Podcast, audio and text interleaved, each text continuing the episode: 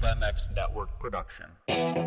Josie's on a vacation far away. Come around and talk it over. So many things that I wanna say. You know A new view from inside the truck. X racer to racer and eye to eye. A casual look into the personalities of the sport and an experienced perspective into the action from week to week. It's Jason Thomas's Industry Seating.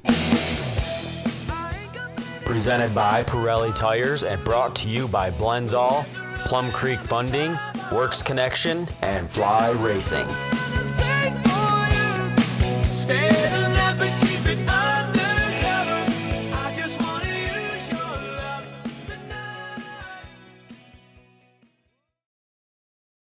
Welcome, everybody. It is Sunday morning. This is Industry Seating. I am Jason Thomas.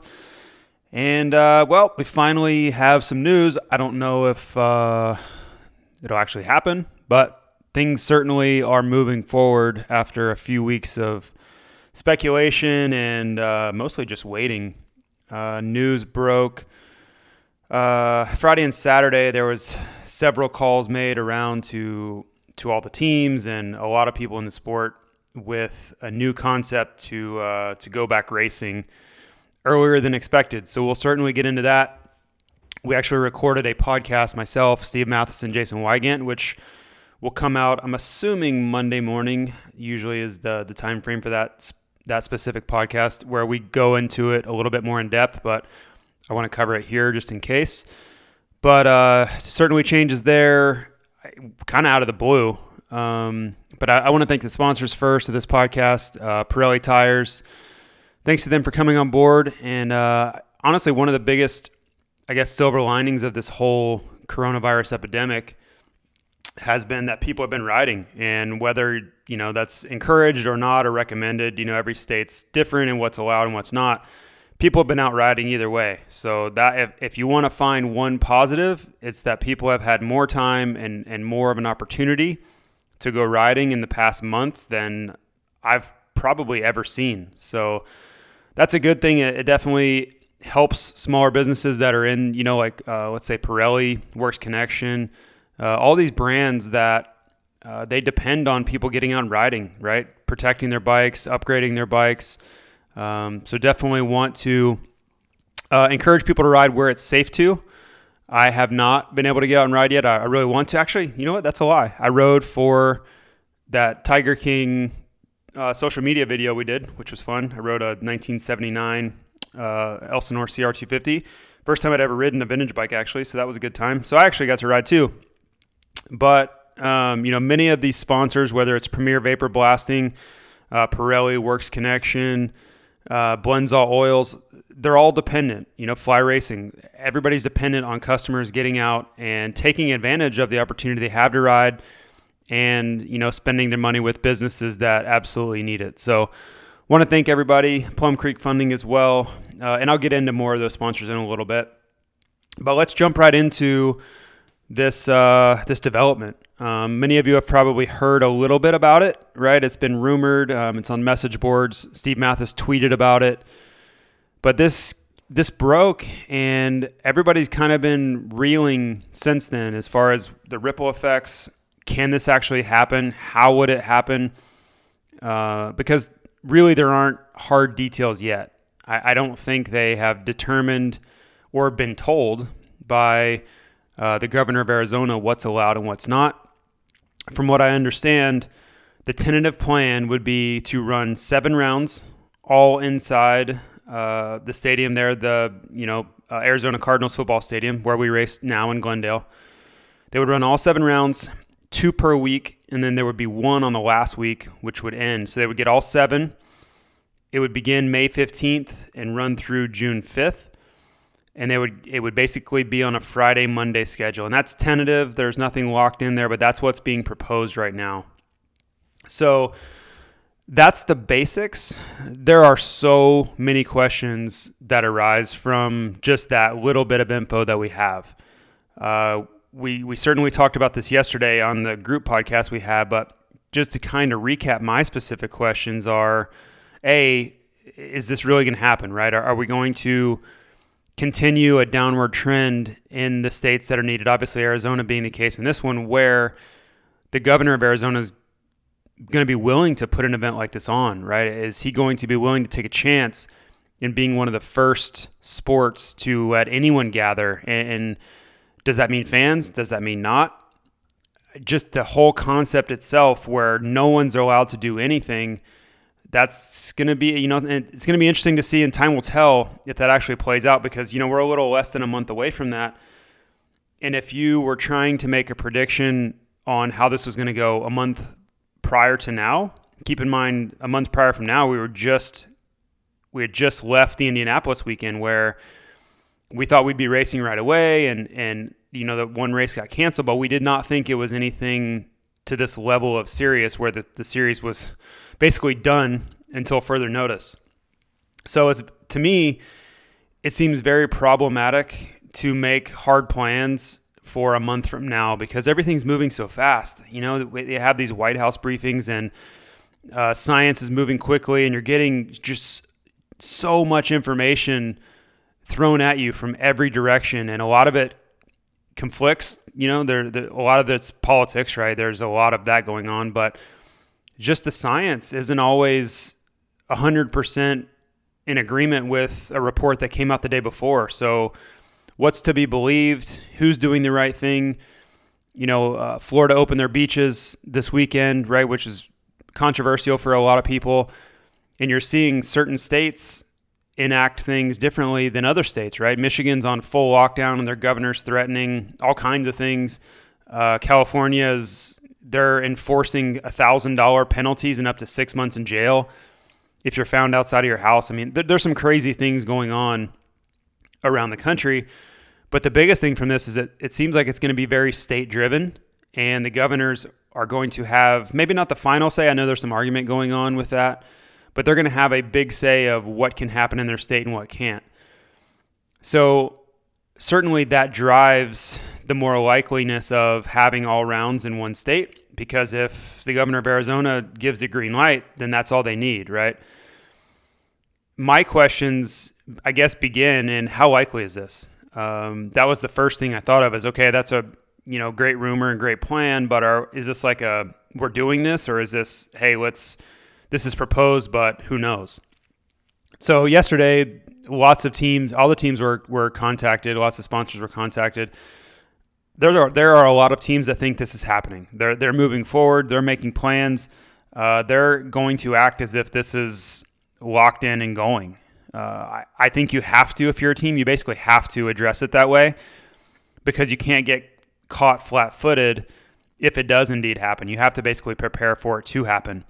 And keep in mind, all these teams and riders as of a week ago, they were they were 100% preparing to go racing outdoors, whether it's June 13th or June 20th, and that would have been their first race of the season as far as this restart of the sport. So they were preparing outdoor parts and preparing all these things.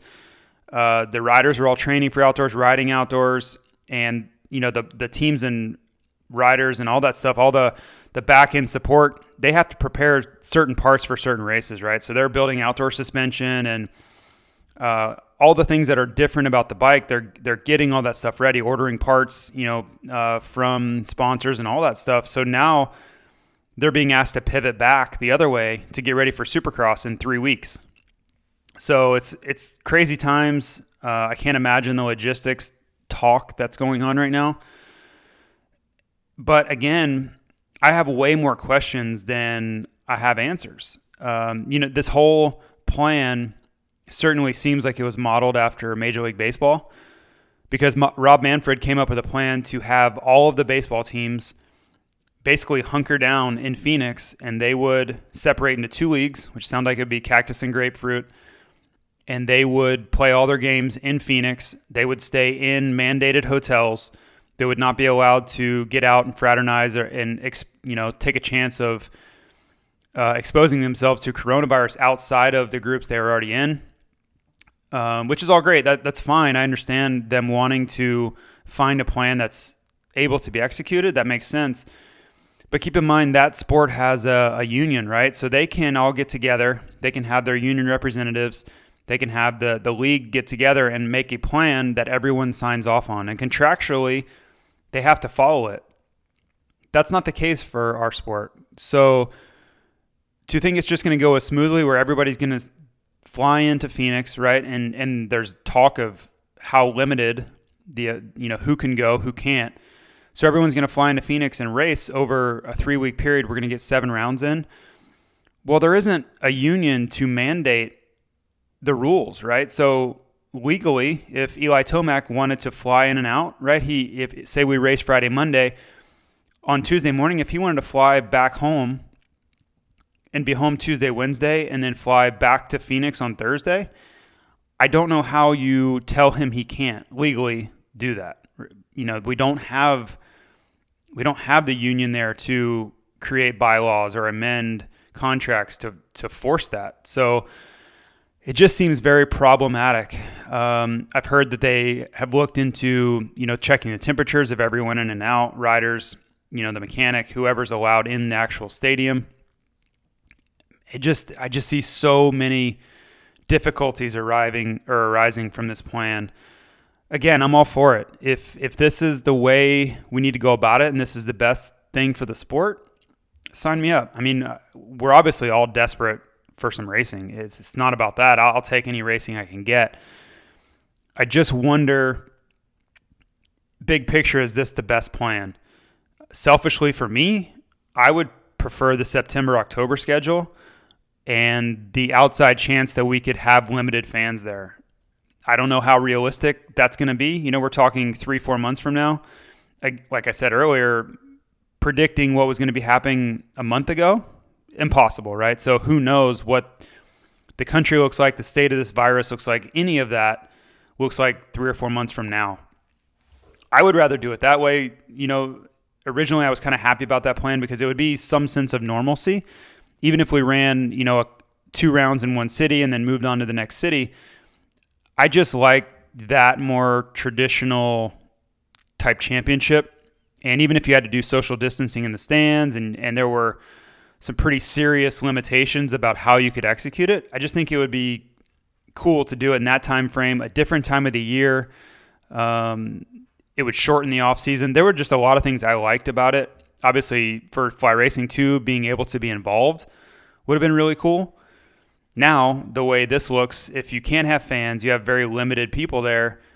I don't see how any sponsors will be able to be involved at all. They probably won't be allowed to even be at the event. So that certainly takes away some value for sponsors and, and changes the aspect of what that looks like. So there are a lot of things to walk through there. I'm sure that was all brought up as far as how the, how are the sponsors going to view this and all that stuff. And then you have for the riders on their side, they've been pushing for this kind of this plan. And I don't want to say this exact plan, but really they've wanted to get Supercross done before they switched to outdoors. So I think that's been a big part of it is the teams and riders asking for some sort of thrown together plan to get this done and clean before we moved into outdoor racing. And if this happens, they get their way, right? Um, yeah, I think the biggest challenge with the September October plan was venues uh, first. All these concerts, sports, everything that got canceled and postponed in the right now all the way through summer is going to try to get their the first open dates are going to try to get back in there. So that was obviously proving problematic to get those venues in September and October. And then also, I'm sure they were battling for TV time for the same reasons. You're running into football season, assuming there is a football season. Does baseball push late, right? Their normal season is September, so certainly they're going to be playing games. Uh, but every sport and every basically any type of venue event is going to be all vying for that same TV time and same venue space. So it certainly had to be problematic to pull off that. But I think I think they could have found a way. But again, if they can knock all these out in three weeks and fulfill their contracts and everything's done, they get to crown the champions. It seems like it would be, I guess, lesser of two evils if you want to put it that way. So some of the questions I have, just you know, off the cuff, when I first heard this, my mind was going a thousand miles an hour trying to think of how they would pull this off. First, who's allowed in? And preliminary allowances would basically be one rider, one mechanic, and possibly some sort of team owner, team manager, and that's that's it from what I'm hearing. Um, I think that Feld posed the question to the teams as far as okay, what is the absolute bare minimum you can you can take to the race to pull the race off? And I'm not talking a man friend or your dad or your wife. I'm talking what do you need to have a safe motorcycle, obviously the rider, and go racing? Like what we're because t- it's going to be down to the number, right? And it sounds like what they're going to have to do is get the numbers from the teams, the the people that are going to be allowed to race, and that's another question too: is who's going to be allowed to sign up and who's not? Because when they take this number to the governor and say, okay, this is the number of people, period, whether it's 290 or 400, whatever that number is, they're going to have to go to the local government and propose the number and say, this is what we have, this is what we're bringing in, not one person more, this is what we're going racing with. And once that's signed off on, I'm sure they're not letting anybody else in, right? The last thing they can afford to do is let it slip away from them and people there are more people there and they get shut down. So the question that I've heard posed is let's get a hard number that we can take and go propose that with. And do they let privateers sign up? I don't know. Is it the top 22 in points? I don't know. You know, those are all things that are going to have to be brought up. Uh, I don't know Feld's position on that. I have not spoken to them about it, but with the limitations they're probably facing, I could see them limiting signups, right? Maybe they take the top, you know, anybody that scored a point can can sign up or maybe they just run main events, right? You have your qualifying races, but it's an invitational type race where they have the qualifying races, but it's more for gate pick. It seems problematic to me with as many people that would love to go racing right now. If they just open it up for normal signups and you have typically you probably get anywhere from 100 to 130 riders signing up. So now you double that because everybody needs a mechanic. So now you're 200 to you know 260 just between riders and mechanics. That seems like a, an awful big number to me when you're really trying to limit the exposure and you know that the go no go could be based on that very number that was what ended up shutting Indianapolis down. You know, go back a month ago, they just couldn't pull the race off. There were too many people that are needed to execute the race between flaggers and television people and administration staff and riders, mechanics. It was just it was impossible. They could not do it. So I don't know. That's that's a really tough question, and I'm sure they're going to get blowback either way, right? If they start limiting the amount of people that are allowed to even attend the race, how can you even how can you argue it, right? They're they're just trying to find a way to finish the series, but if you're a privateer, that's a tough pill to swallow, right? Because this is their way of making money. This is their income stream, and they've been patiently waiting to get back to the races to go make money. And if they're told now that they can't, that would be really, really difficult. Um, but at the same time, like I mentioned, you can't blame Feld because all they're trying to do is get a green light to hold the race. And uh, I just can't imagine the hard decisions that are going to have to be made in the interim. So we'll see how that all goes. But that was one of my immediate questions: is who's allowed in, who's not, right? Same thing for media. Um, myself, you know, obviously, I'm doing this podcast. I qualify for media, but also with sponsorship, right? Uh, Fly Racing and Western Power Sports are a big sponsor of the series. I don't know that we'll be allowed to go will media be allowed to go? You know, would Steve Matthes or Jason Weigandt or just take your pick of any of the major media members? Uh, that's going to add numbers to it. But you also, if you're Feld, you want the series to be covered. You know, you need someone to share the message of the series and what happened at the race and all that stuff. That's a, a very big part of the sport. So, how does that all get addressed?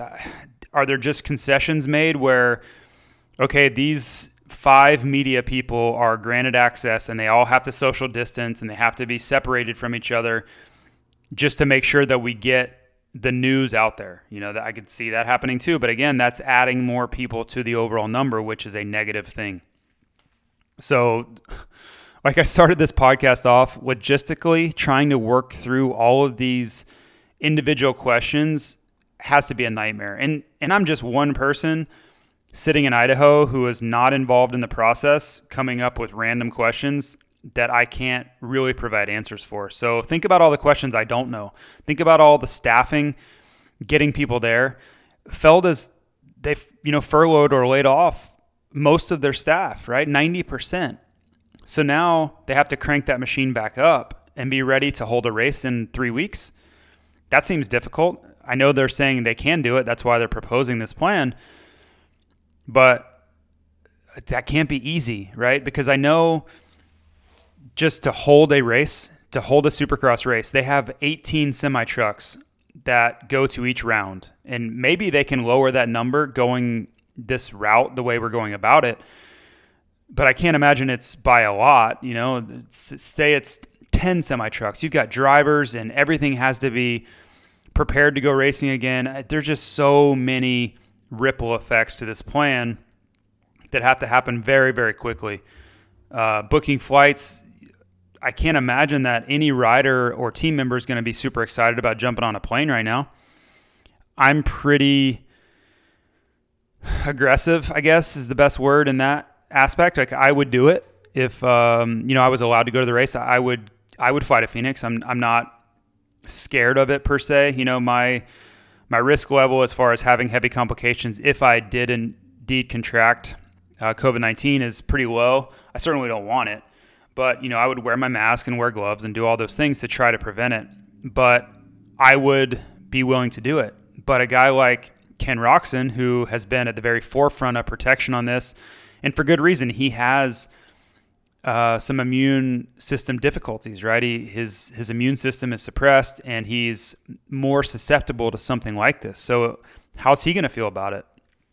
The good thing for a guy like Kenny is financially, he could he probably wouldn't want to, but he could fly private if he wanted to. He financially has the means, and and HRC Honda has the means to fly those guys private if they absolutely had to. Same thing for Tomac. You know, there are a few guys that could afford it that they wouldn't have to subject themselves to, uh, you know, main airports or terminals or uh, commercial flying and all the all the difficulties that would surround that. So that's a very uh, niche uh, qualification those guys have financially.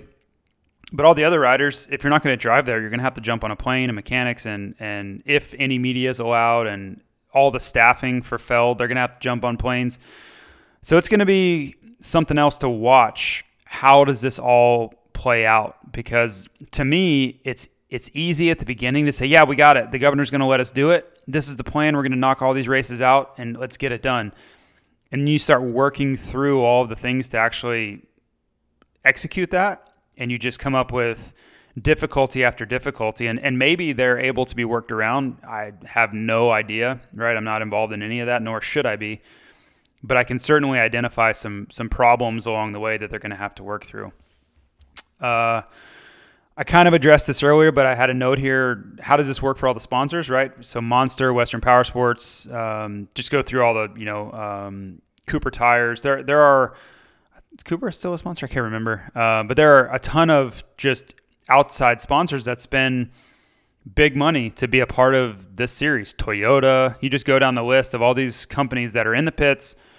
They're great supporters of the series, and you know there are agreements made between Feld and these sponsors for activation, fan engagement, all those things. And if this plan goes through with no fans, that's that's out the window, right? So they're only going to be receiving the television promotion, commercials, uh, hay bale covers or tough blocks, excuse me, covers on the track, banners on the side of the stadium, which that's great. I mean, that's better than nothing. That's better than better than sponsors are getting at the moment, which is literally zero because there is no racing.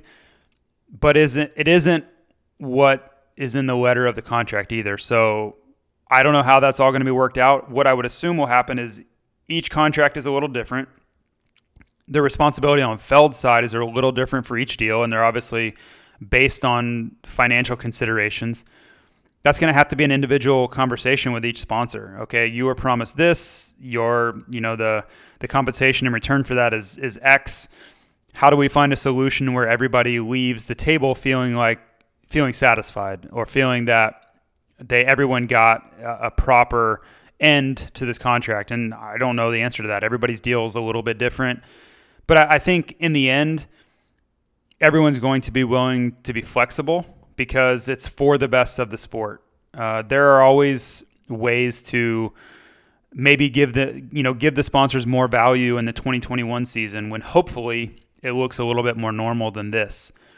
That's what I, I would bet is if there have to be uh, you know there there just isn't an ability to get all that that fan engagement and have these open pits where it's just this bonanza of sharing you know sponsor message with fans, which is why we're all there as a sponsor. In 2021, I think Feld's just going to have to be really creative as to how to add value and maybe make up for it a little bit. So, you know, no, I don't think anyone knows how that looks yet. Sponsors, nor Feld, nor anyone. Uh, it's just another difficulty or workaround that everyone's going to have to come to an agreement on. Uh, so I'm going to get into. I've been doing these stories each week, right? And it's been pretty fun for me, and I, have had really great feedback from all of you out there listening. As far as just listening to me rambling and and laughing along with me, and I'll get into another one today, but. I want to talk about the sponsors a little bit. So Pirelli again, they were like I said, they were the first sponsor on board, and uh, just owe Josh Whitmire and the crew over there a, a debt of gratitude to them. And uh, again, if you're if you're going to get out there and go riding, obviously, and, and, I'll be perfectly honest, tires for me were always something I was really picky about, and tire pressure even more so. And if I go riding now, half the reason I don't like riding other people's bikes is because they have some tire that I, am not familiar with and I don't trust it. And that's that's a big thing for me is just traction all the time. So there isn't a better way to make sure that you're hooked up than uh, putting a new set of Pirellis on your bike. Blendzall Oils, uh, David Schloss and the crew over there. Uh, he actually sent me a coffee mug this week, so I was pumped on that. But they're running a special right now. If you buy any case of oil, you get a free T-shirt. So the promo code is free T, no space, just free T in the promo code area, and you will get a free T-shirt with any case of oil. So check that out; it's pretty cool. This whole uh, urge for everyone to get out and ride with all the free time. I've seen more two strokes getting refurbished and getting out there and ridden than than ever before, which is really cool. With that Tiger King thing, I rode a two stroke, and I think Blendzall. That's really where they made their mark as far as the moto community is as their two stroke product. So please check that out and, and support small business. Plum Creek Funding. Uh, I talked to Zach a little bit uh, yesterday, and the the market's been all over the place. The rates have been up and down, and he's trying to wrap his head around it a little bit as all this is constantly changing. He said it stabilized a little bit this week, and uh, he did some refinance deals this week and got people locked in at 3.25 percent, and that's that's crazy low. Um, I refinanced in 2017 with uh, Zach's guidance, and I got down to 4%, which I was really happy about. But now it's down to even obviously in the threes and 3.25%. So it's a great time if you're in the market for that, whether to buy or refinance. Even if you just have questions and want to talk to Zach, reach out to him. His phone number is 720 212 4685, and his Instagram is at Plum Creek Funding. He can at least give you some ideas as far as what's a good idea, what's not you know, obviously a lot of that depends on where you're at in your your mortgage, how many years you have left, what your current rate is. There's there's a lot of variables there, but he can make sense of all that for you and give you some uh, some direction. Uh, Works Connection, uh, they've stood by this podcast and I really appreciate it. Eric Phipps, those guys have been around forever, and it's funny, you know, when you agreed to come on board, I went back and was just thinking about what does Works Connection mean to me and my first memories of it, and I can remember Steve Lamson running it and all the frame guards and everything. And to see where it came from then to where it is now, and just the catalog of parts they have for every motorcycle out there and all the teams they're associated with, it's truly a success story. So it's it's awesome to be a part of. And as I said, most of the sponsors of this podcast have something to do with upgrading your bike or maintaining it. And Works Connection falls exactly into that. American company, Uh, so please check it out. I guarantee you, if you go on worksconnection.com, you're going to see something on there that you had no idea they made. Uh, we've been talking, Eric and I have been talking about continuing to tell people about the Pro Launch Start device. That thing works awesome. I used it for years in my own racing. Uh, I hole shotted the 2004 Hangtown first moto at Hangtown 2004 with a Works Connection Pro Launch Start device. So uh, the things work, and I would just encourage you to go check out WorksConnection.com. Even if you're not in the market to buy anything, right? You don't want to spend any money today. I guarantee you're going to see something that when it is time to buy, you're going to learn about it and be like, oh, yeah, okay, when it's time, I'm going back there and I'm going to buy it. So just something to keep in mind. Uh, Premier Vapor Blasting of Georgia. I saw another project that they had just finished on their Instagram during the week this week. And seriously, I know that I say this every every week, but it blows me away how much of a change they can make on especially like older parts that people are restoring bikes or just you know they pull they're pulling them out of the garage and getting them ready to ride now that winter's over and the, the weather's changing for a lot of the country. It's 65 today here in boise so i'm certainly in that group. But check out their uh, check out their instagram premier premier vapor blasting and i guarantee you it's going to blow your mind at what's possible as far as restoration if you mention industry seating with those guys, you get 25% off. So that's a great deal. I appreciate them um, them helping out our our listeners. And then finally, Fly Racing. Obviously, you guys all know I work there. Um, we're doing an Instagram giveaway right now. If you buy qualifying items, you get something free, which I have been executing on the back end. I check the social media, I do all that stuff, and work with the team to get those items out. So I've been hand, very hands on with that program. And then if you go on or go to a local dealer or go on an online retailer, most everything in our catalog is 10% off. And that's up to the dealer to execute, but we've been certainly encouraging that and you can you can find it almost everywhere in the industry right now. So go check out Fly Racing and maybe you'll learn something. If you go to uh, formula.flyracing.com, there is a ton of information there on our new Formula helmet.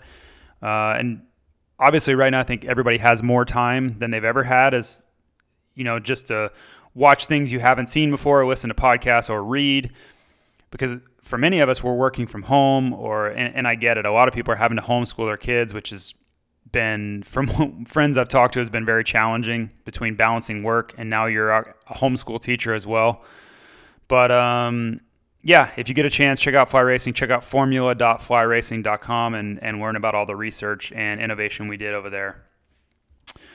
So, story time. Um, I was kind of thinking this morning, what should I talk about? You know, a lot of these have been just crazy times and a lot of just bad people that burned me for money and whatever. And I wanted to do one that was a little bit more upbeat and didn't have some sort of negative tone or I didn't I didn't end up coming out on the bad side of it. And many of you will remember, but in 2004, we all filmed, and I say we all, a lot of us in the, the industry were a part of this Supercross the movie project. And okay, let's start with the movie didn't didn't do very well. I was looking at the uh, the box office numbers today, and I think it made a little over three million at the box office. And I saw two different numbers for budget. One said nine million, and another said thirty million. That's a pretty big gap.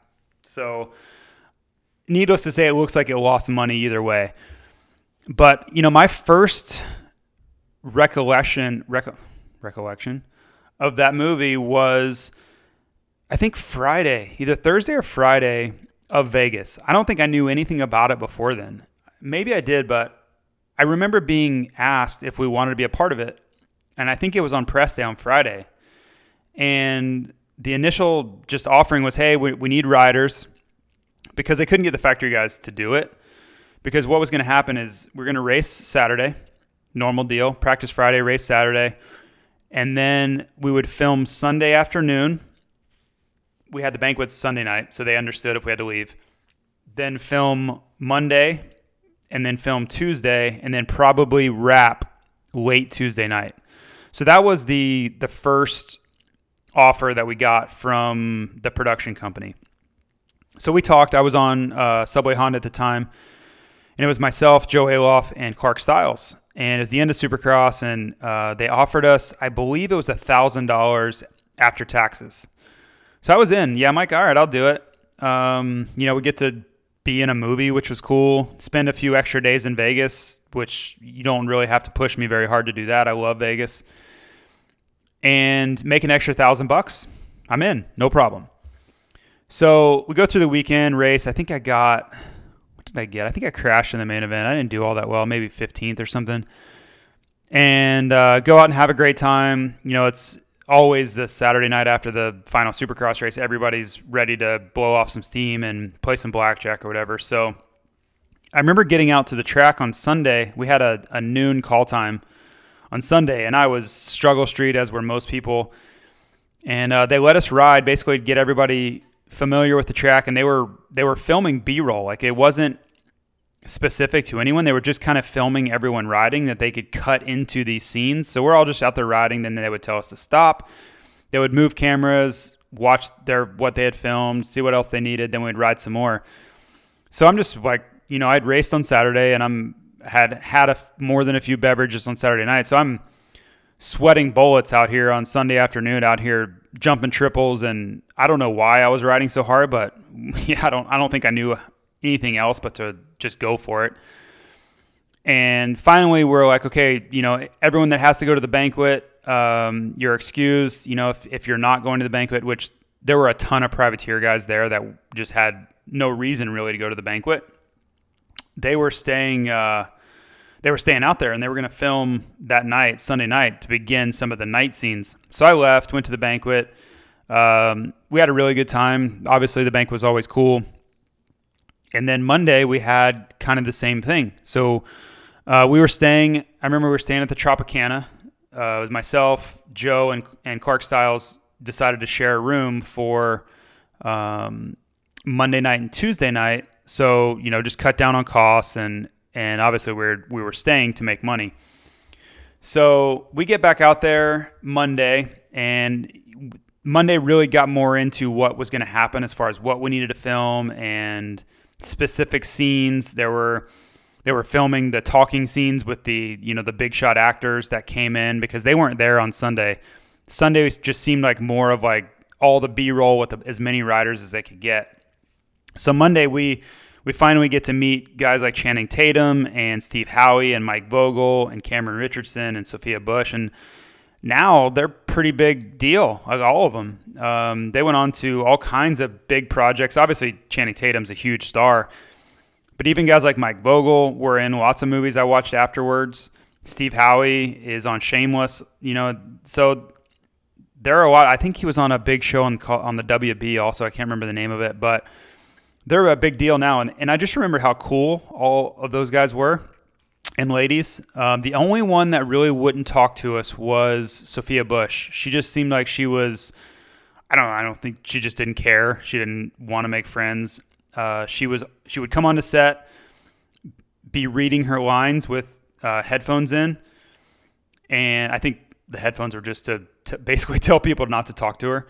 And then she would shoot her scenes and then she would be gone back to her trailer everybody else was wanted to hang out and talk about racing, and you know I think they were pretty blown away at what all the riders could do. Right? It's if you've never been to a Supercross, it's pretty impressive. So they were they were super cool, and they weren't huge stars yet either. Like even Channing Tatum wasn't a big deal yet. So they had no ego, no attitude, and and Channing Tatum rides to this day. So he probably would have been the same guy he was back then as well. Um, so yeah, we you know uh, I made a note in here. We didn't have SAG cards back then. So if we would have had SAG cards, which is Screen Actors Guild, we would have been making seven hundred dollars plus a day. Uh, so we didn't get the deals like David Castillo and Rich Taylor. All those guys got way more money than we did. David Pingree too, but that's all right. We we weren't asked to do specific stunts either, so it's fine. Um, the only rider that really got into the movie per se was Tyler Evans. And uh, as many of you know, Tyler Evans has passed away. Pretty tragic deal. But going back to like 2004, Tyler was kind of on the rise. He had done pretty well in the 04 season, and he had that look, right? Um, good looking dude, really edgy. And I think he fit the mold for what they needed to be the nemesis in that movie. So that was cool for Tyler. It was cool. I, I think we were all happy for him that he actually got a real role in the movie, even if it was a little bit absurd the way they they made it play out. it wasn't that much of a stretch for his character and the way he raced to be that guy. So that was pretty cool thinking back on that. Um, so Monday we all get out there and the banquet's done. The series is officially done, right? Everything, every aspect of Supercross is done at that point. So I'm immediately starting to think about uh, the outdoor series, and we had a weekend off, but Hangtown was right around the corner, and and that was my job, right, to be ready for Hangtown.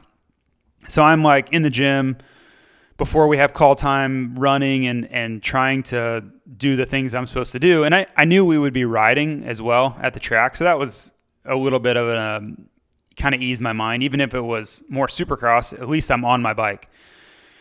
So little did I know that holy crap, do you just sit around and wait at these on these movie movie scenes and just waiting for setup all the time. I mean, we got there and we just sat and we sat and we sat and we were just laying under the trees on the side, like on the exit of. If you're thinking about the Supercross track in Vegas, exiting the track on the kind of the Thunder alley lanes, well, there used to be these trees just off off the track and and there was grass like a grass embankment i just remember all of us just laying on the, in the grass over there like bored out of our mind just waiting around and i ended up just going back to the this our uh, our hauler the subway hauler and just chilling i'm like somebody just text me or whatever when it's time. I'm bored out of my mind. So I went back for a while and just was watching TV.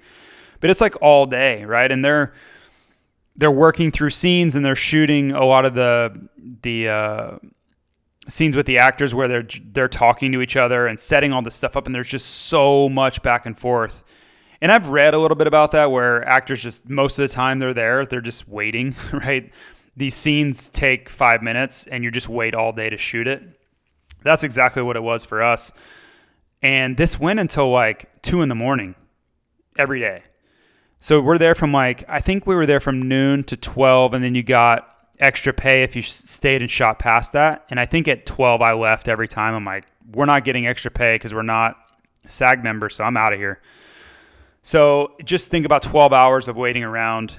It's pretty warm. There's nothing to do. It's dusty and they didn't shoot any of the speaking scenes until it was dark because the Supercross finish was at night, right? The main event and the movie and all that stuff was at night. So they had to wait until it got dark and the lights came on and all that stuff. So just an incredible amount of, of waiting, as I said.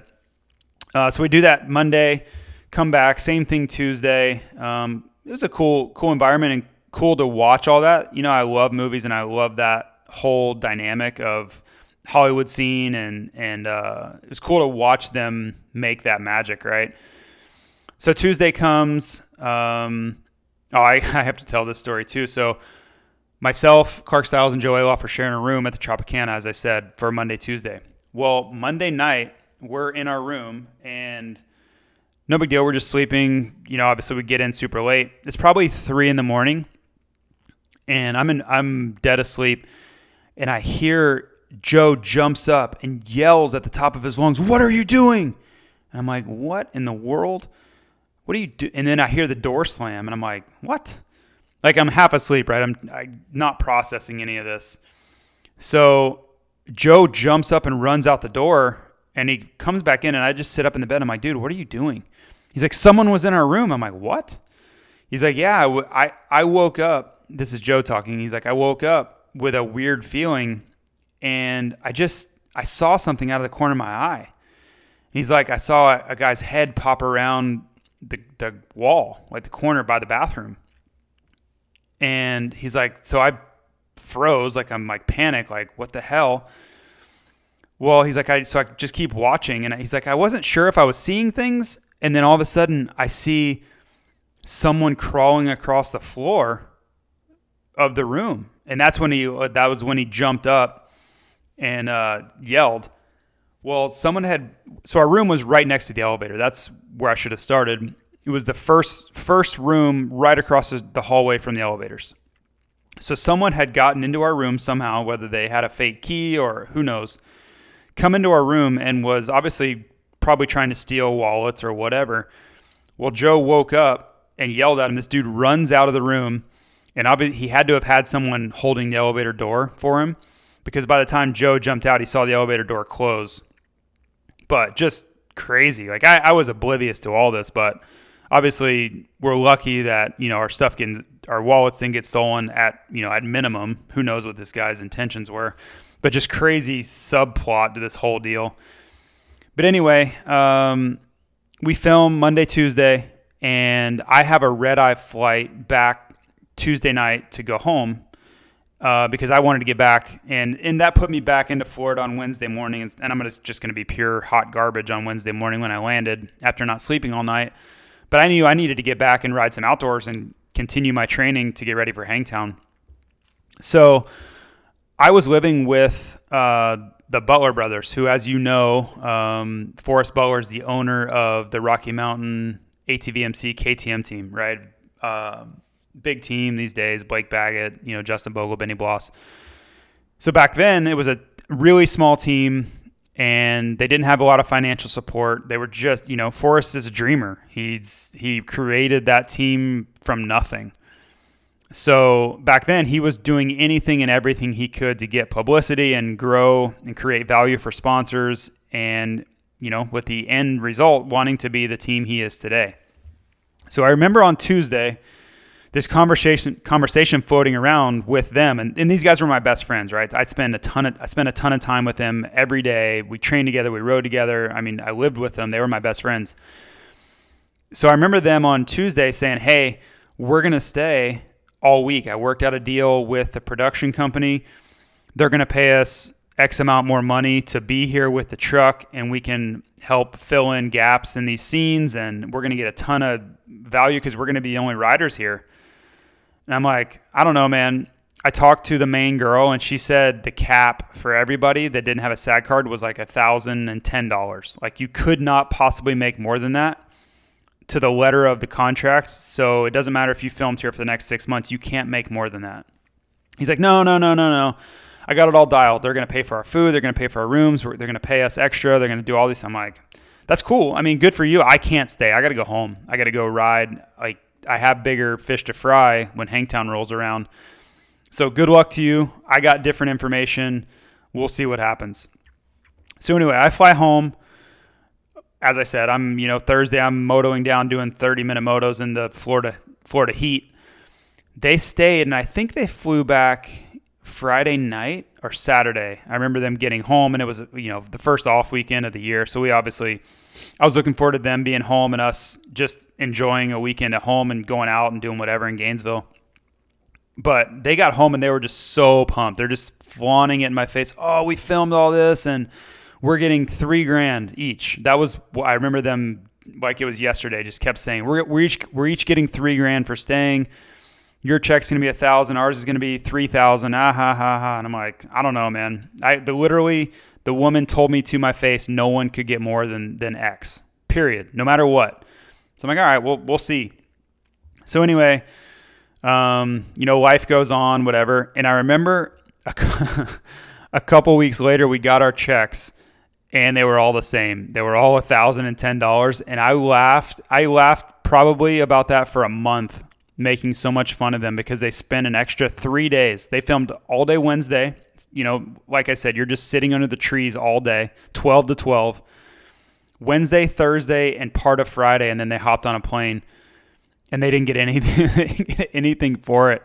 And it's so mean to laugh about, but I tried to tell him, You know, I I asked the lady point blank, you know, what's the deal, and that's what she told me. So I don't know what negotiation Forrest went through, and that's Forrest. Forrest is he's really good at you know, making the most of every situation and finding side deals. And that's how he grew his team into what it is, is always pushing the envelope to be, to grow and to be better. Uh, it didn't work out in that particular situation. So later that summer, I'm racing outdoors. I think they were, I think they raced outdoors too. I can't remember what the, the team looked like. Maybe they didn't race outdoors that summer. But Forrest comes to me. He's like, "Hey, we're we're taking the the hauler to California. They're gonna film more at this outdoor track for the movie, and they're gonna put our truck in the background and all this stuff. And like, we're not riding in it, but it's basically our hauler is gonna be a big part of this scene because they need they need people to be involved, and everyone's at the outdoor races, so we they can't get any of that B roll. So I'm like, I don't know. Remember how this worked out for you staying three extra days of filming in Vegas? Like, I don't know if I'm really believing you're going to get anything out of this, and it's a huge cost. You have to send your your whole your it wasn't even a semi; it was basically a huge motorhome and trailer. You're going to send it all the way to California. You're going to pay someone to drive it. You're going to spend all that money in fuel. remember back then, fuel was like three plus dollars a gallon. He's like, "Yeah, we got to do it. We got to do it. We're going to get all this value for uh, for our sponsors." And I'm like, mm, "Okay, do what you got to do." So he sends it out there. I want to say it cost him like 10 grand round trip to pull all this off. And yeah, didn't get anything. The hauler didn't make it in the into the, the part of the scene. He literally got nothing out of it. And what a waste of money. But I come I'll commend Forrest a little bit because he was he's always that guy. He's that guy to this day. He always pushes the issue and takes big chances. A lot of times they've paid off. Look at his you know, look at his team now, right? He's he's got a a race winning level team. But yeah, that one that one didn't work out, and I I just thought it was hilarious. I laughed and made so much fun of those guys for how that all played out because in my mind they totally just played those guys right. The the production company and whoever it was just totally played Forrest and got all this out of him for virtually nothing. You know, so anyway, movie comes out. It was it was pretty cool, right? I was pumped on it. Um, I'm actually on the intro. Like if you get the DVD to the movie and it's before you plus press play, I'm on that part. Um, just on the sitting on the starting line, and I'm in a bunch of the scenes as well in the background and stuff. So it's cool, just something fun. Made some money, a really cool experience. Got to meet all those the actors and actresses and stuff. Just just an experience I'll never forget. I felt like I came out ahead. I got to ride for a couple days, spent a couple days in Vegas. I didn't get murdered by someone breaking into our hotel room. And yeah, got out of there relatively unscathed. So um, it's crazy to look back and think there was a full feature, you know, movie made about Supercross. Didn't do all that well. But if you look at the cast, man, that's a star, pretty star-studded cast to be about Supercross. So anyway, fun story, fun to, for me to reminisce about those times and see how much different my life is and all the situations were going on back then. Forrest team was there was it wasn't there wasn't much to it. You know, they were buying bikes and they didn't have any money. And you look at the team now, and it's this multi-million dollar operation with uh, Blake Baggett and he's winning Supercrosses, and they have all these great sponsors. And you know, I work for a company, Western Power Sports and Fly Racing, that is a very large sponsor of that team, and we're financially invested with them and, and great partners with them. Um, I would have never in a million years thought that would be possible. So uh, kudos to that team. You know, it's kind of side note, but um, just funny to see how how much life changes and and directions you would have never guessed things are going to go actually happened. But anyway, uh, that's it for this week. Kind of short, um, this is probably the shortest one I've done in a while, but again, I may do some updates. I've been kind of considering that if if there are updates this week on this whole Glendale plan, because I've heard this upcoming week is the go or no go. They have to have a hard decision this week, and if it's go, they're going like all in. Everybody's making plans, like hard plans. Flights are getting booked, but that has to be decided this week. Um, so look for some sort of update podcast. I'm sure it'll be short but I want to do my best to keep you guys updated with news that I can share. You know, sometimes news is confidential and, and it's not the right forum.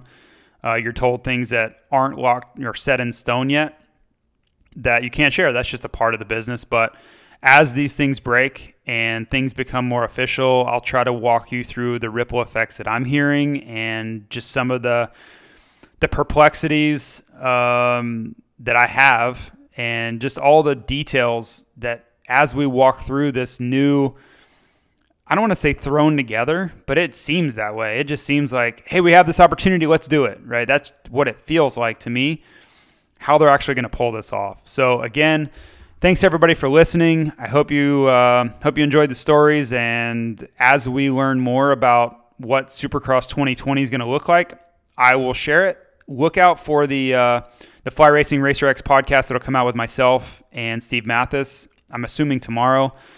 but I thought we did a pretty good job of walking through some of those things too. And obviously, you'll have Jason Weigandt's perspective as the uh, you know Lucas Oil Pro Motocross announcer. And then obviously Steve Matthes has his own unique perspectives too. So different opinions there. Uh, but hopefully I will talk to you this week. And thanks again. See you.